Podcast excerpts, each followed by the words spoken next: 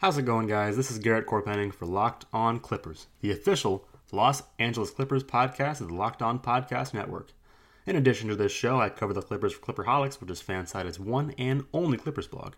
You can find me on Twitter at GA Chorpenning. That's G A C H O R P E N N I N G.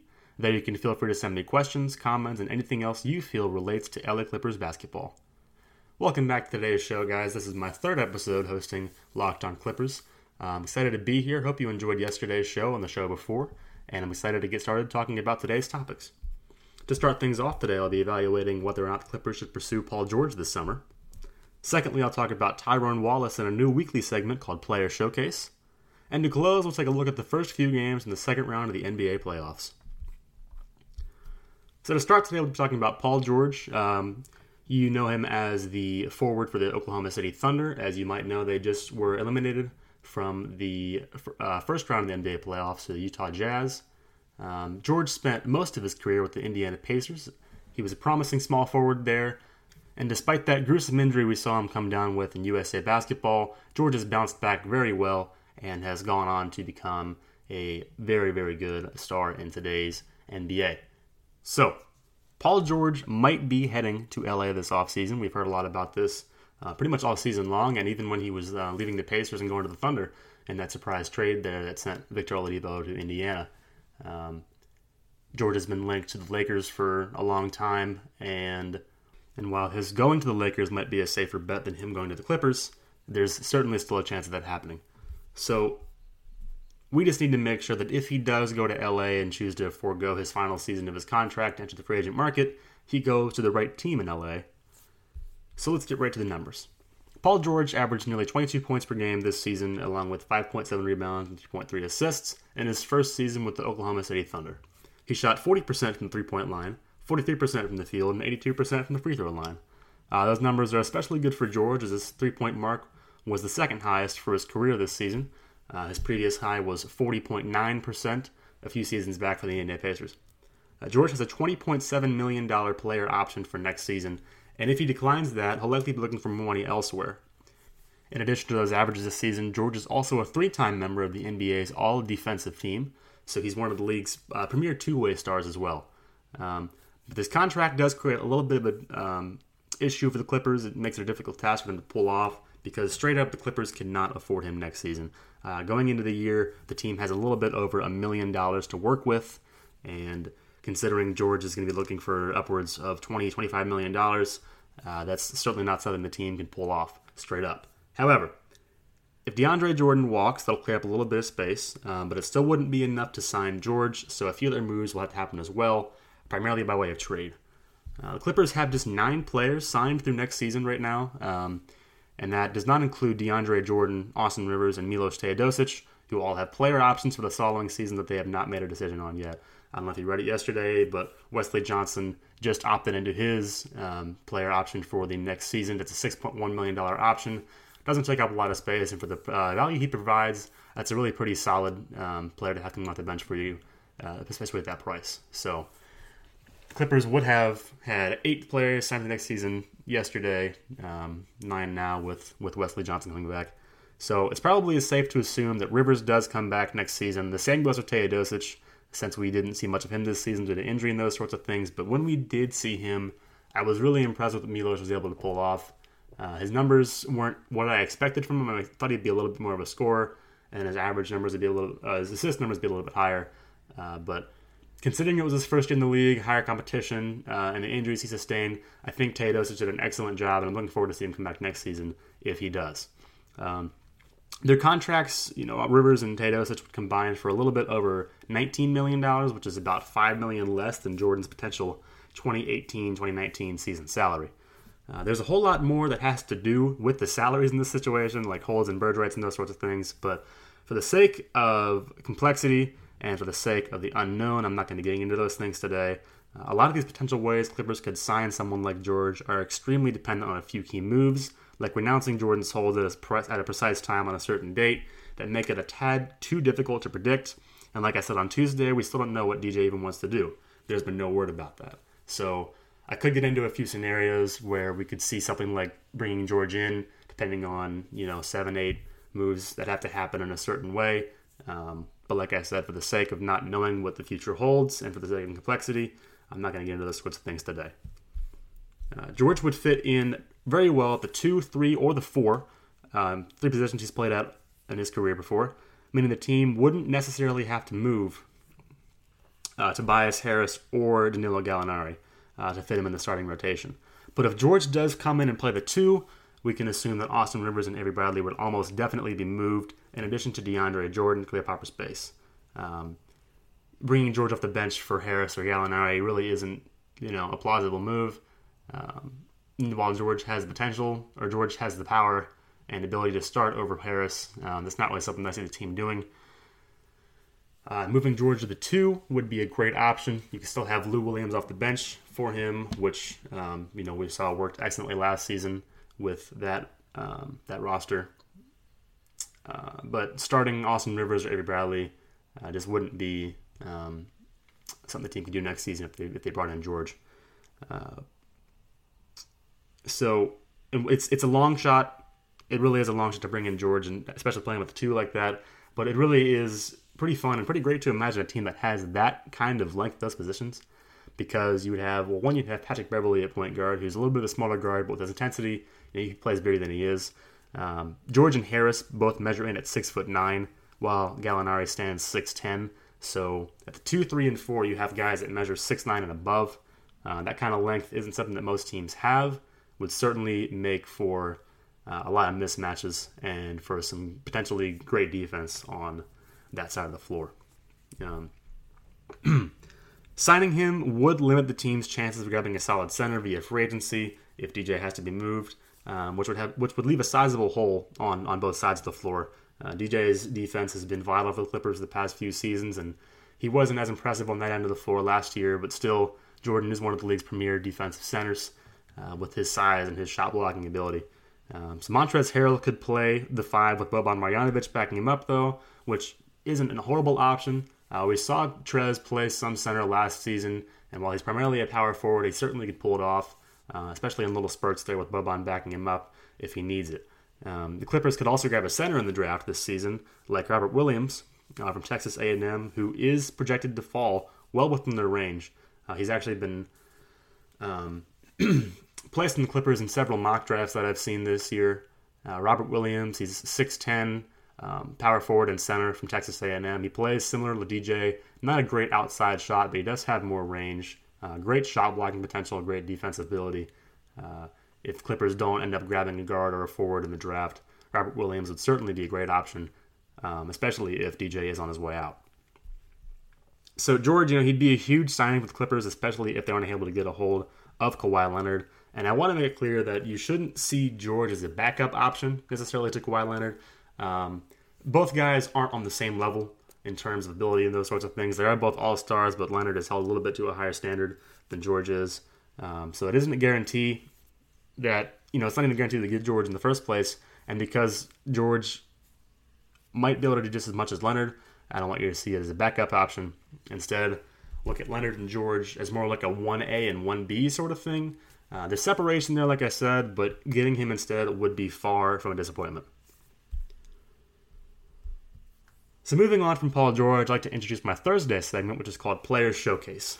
Uh, during the offseason, Player Showcase will focus on either a player on the team's roster from last season that played especially well, or a potential free agent target, or a new signing. During the regular season and playoffs, Player Showcase will essentially be a Clippers Player of the Week segment, and around the trade deadline, it could be about someone the team should consider trading for. If your company is interested in advertising to men between the ages of 18 and 44, your company should be sponsoring this podcast. Locked On Clippers is listened to by 98% men, and 80% of those men between the ages of 18 and 44. If that speaks to you, if that's a base you want to advertise to, uh, give me a holler. You can email me at gchorpenning at outlook.com. That's G C H O R P E N N I N G at outlook.com to get things started. Our rates are very reasonable, and I would love to do business with you. Coming up, I'll take a look around the league and talk about the first few games from the second round of the NBA playoffs. But first, I'll be going over Tyrone Wallace's first season in the NBA and why the Clippers need to bring him back. Tyrone Wallace is a guard from California. He made his NBA debut earlier this year in a home game against the Golden State Warriors. Uh, he scored 13 points in that game, and less than a week later, he dropped 22 on them at Oracle Arena, a victory in the same game in which Lou Williams scored 50 points. Prior to that, Wallace was playing all of his games for the Agua Caliente Clippers of Ontario, LA's new G League team. He played in 26 games for the AC Clippers, averaging 22.6 points, 6.5 rebounds, and 5.3 assists per game. None of that really matters anymore, though, because now we know that Wallace is a stud. Like, a legit stud. One that has a lengthy future in store in the NBA. Clippers' job now is to sign him and make sure he spends at least part of that future in Los Angeles. The two sides were reportedly negotiating a contract in early March, and for a while there it felt like Wallace was going to be a Clipper uh, for a few years to come. And this is something that all the fans, at least I know, that were uh, really, really excited about this. Um, from what we saw this season, Wallace was a really, really fantastic player. He played 30 games, started in 19 of those, and his averages weren't super high, but he was really a really versatile guy that, uh, you know, on the defensive end, the offensive side of the floor, his play really changed the game, and the Clippers had a, a winning record when he was on the floor. So bringing Wallace back would be a great move for the Clippers, and um, yeah, for that time being there, I was really sure that something was going to happen. Uh, but a few days into the month, it was reported that Wallace had turned down the team's offer. Uh, according to Clutch Points' Tomer Azarly, Clippers offered Wallace a four-year deal. However, only the first year of the deal was fully guaranteed. Uh, and considering Wallace had done such a good job with the team up to that point, the offer had to feel like a slap in the face. And it makes sense as to why he declined it. Um, you know, given the cap space the team had at the time, and given the roster situation and the direction the team was going, trying to make that push to that playoffs, I didn't understand why that was all the team chose to offer Wallace. Um, but maybe they knew something we didn't. Maybe something's going to happen this offseason. You know, we'll just got to wait and see. But I'm hoping the Clippers will honor him a contract with a little more security this offseason. Uh, you know, Wallace certainly proved his worth to the team, and I feel like he's worth a lot more than that sort of offer, um, given he'll probably provide more next season than Ricky Yard. So that'll do it for this week's Player Showcase. I'll keep you in the know what that situation as time goes on. Before we close the day, I'd like to talk about the incredible games we're getting from the second round of the NBA playoffs. So, if you're an NBA fan that only watches the LA Clippers, I understand that, and I am with you. And if you only watch the NBA playoffs and you're when they're in them, then power to you. But I gotta tell you, you guys are missing out on some serious, serious action. Okay. On Tuesday night, LeBron James did the impossible, like he does so often in Toronto, willing his Cleveland Cavaliers back from a 14 point deficit to a one point victory in overtime over the Raptors. He sunk shot after shot in clutch time, hitting the game tying bucket with 30 seconds remaining. Uh, the Cavaliers won 113 to 112, and the Raptors will seek revenge today at 3 p.m. Pacific time. Uh, this is a series that I was looking forward to in particular.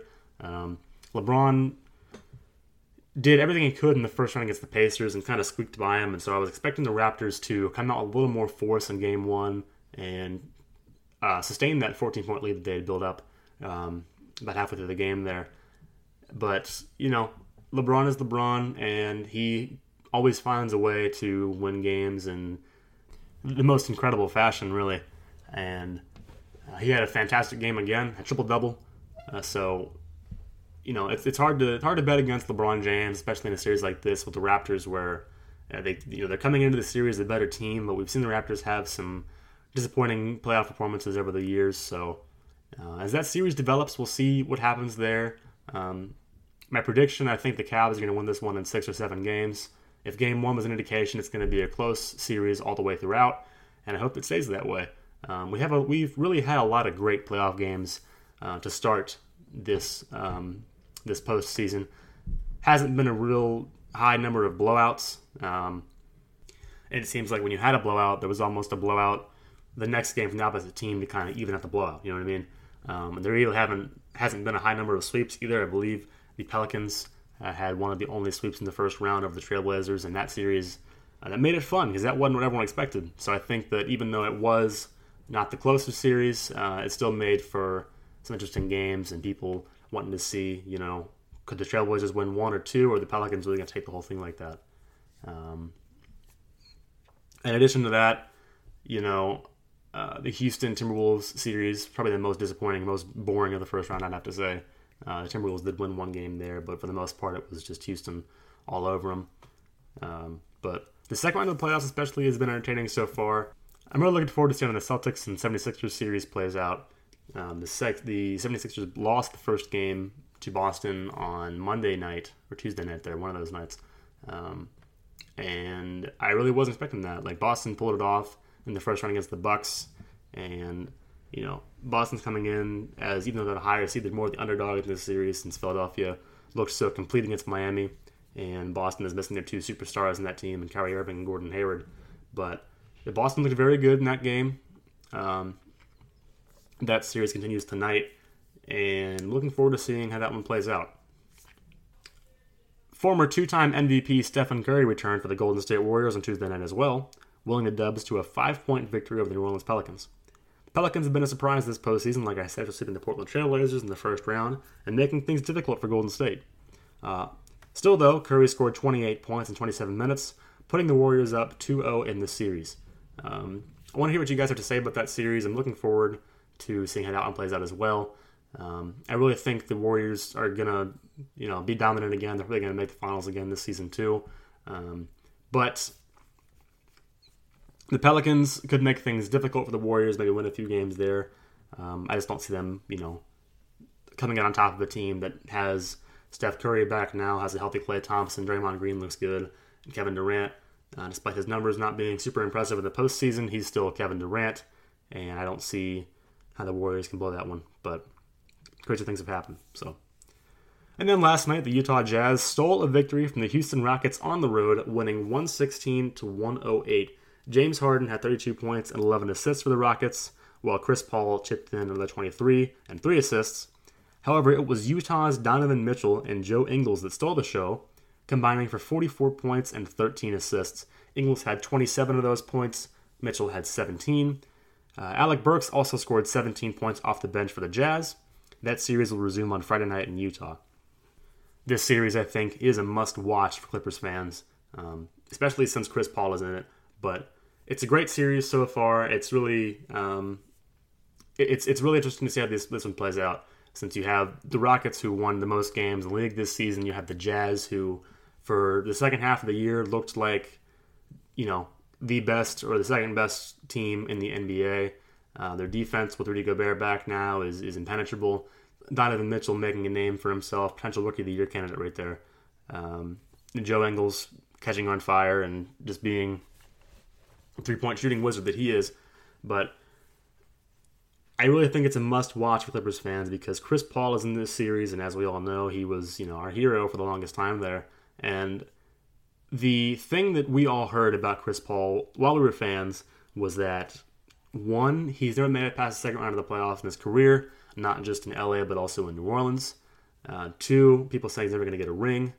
So, with the team now that has James Harden, Clint Capela, and a coach, a great offensive coach, great offensive mind, and Mike D'Antoni, uh, the Rockets are in the best chance, are in the best position they have to make a run at the finals this year, and it's probably Chris Paul's best opportunity as well. Um, but we heard a lot about this Clipper curse back when he was there, a lot about the, the Chris Paul curse and those sort of things. So it'll be really interesting to see if the Rockets can pull this out and Chris Paul can finally get to a conference finals uh, for the first time in his career, potentially even the NBA finals. Um, we all know Chris Paul has a fantastic postseason um, record, despite losing all the second round games. He, he's great in the first round, great in the second round. Uh, just can never really win those game sevens or game sixes that he needs to. But his ability in playoffs uh, certainly doesn't diminish. He, he's still the same player that he is in the regular season, if not better. Um, so seeing what Chris Paul does in that series is interesting. He's, he's looked great so far. Looked like the Chris Paul we've we've uh, come to know. So I don't know who you're rooting for in that series. You might want to see Chris Paul keep on losing after what happened last summer. You might want to see him finally win something for once. Me, I'm kind of in between. I don't really have a, any bad blood against Chris Paul. No grudges held there. You know, he he came in and and did everything he could, uh, given the assets in the team, those sorts of things. But you know, it really just would be nice. Um, it, it, would be great to see him to see him finally get past that that block he has there in the uh, second round and and see him succeed because Chris is a great guy. He's a fantastic athlete. He's a fantastic player, and and despite what happened, you know, it's hard to see over those sorts of things. So, guys, that's going to do it for today's show. Um, thanks for stopping by. I appreciate you guys again. If you listen to the past two episodes, I appreciate you as well. And I really hope you guys stick around for more because I have some great things coming for you guys. Uh, tomorrow, I'll talk about Lou Williams' career year. Take a look at the most recent NBA mock draft and where they have the Clippers selecting and who they have selecting. And also do a weekly news roundup like I'll do every Friday. Thanks so much for listening to today, Clipper Nation. Once again, I'm Garrett Chorpenning, and I hope you enjoyed today's show. You can find more from the Locked On Podcast Network on iTunes, Spotify, Stitcher, and other online podcast platforms. I'll catch you guys tomorrow.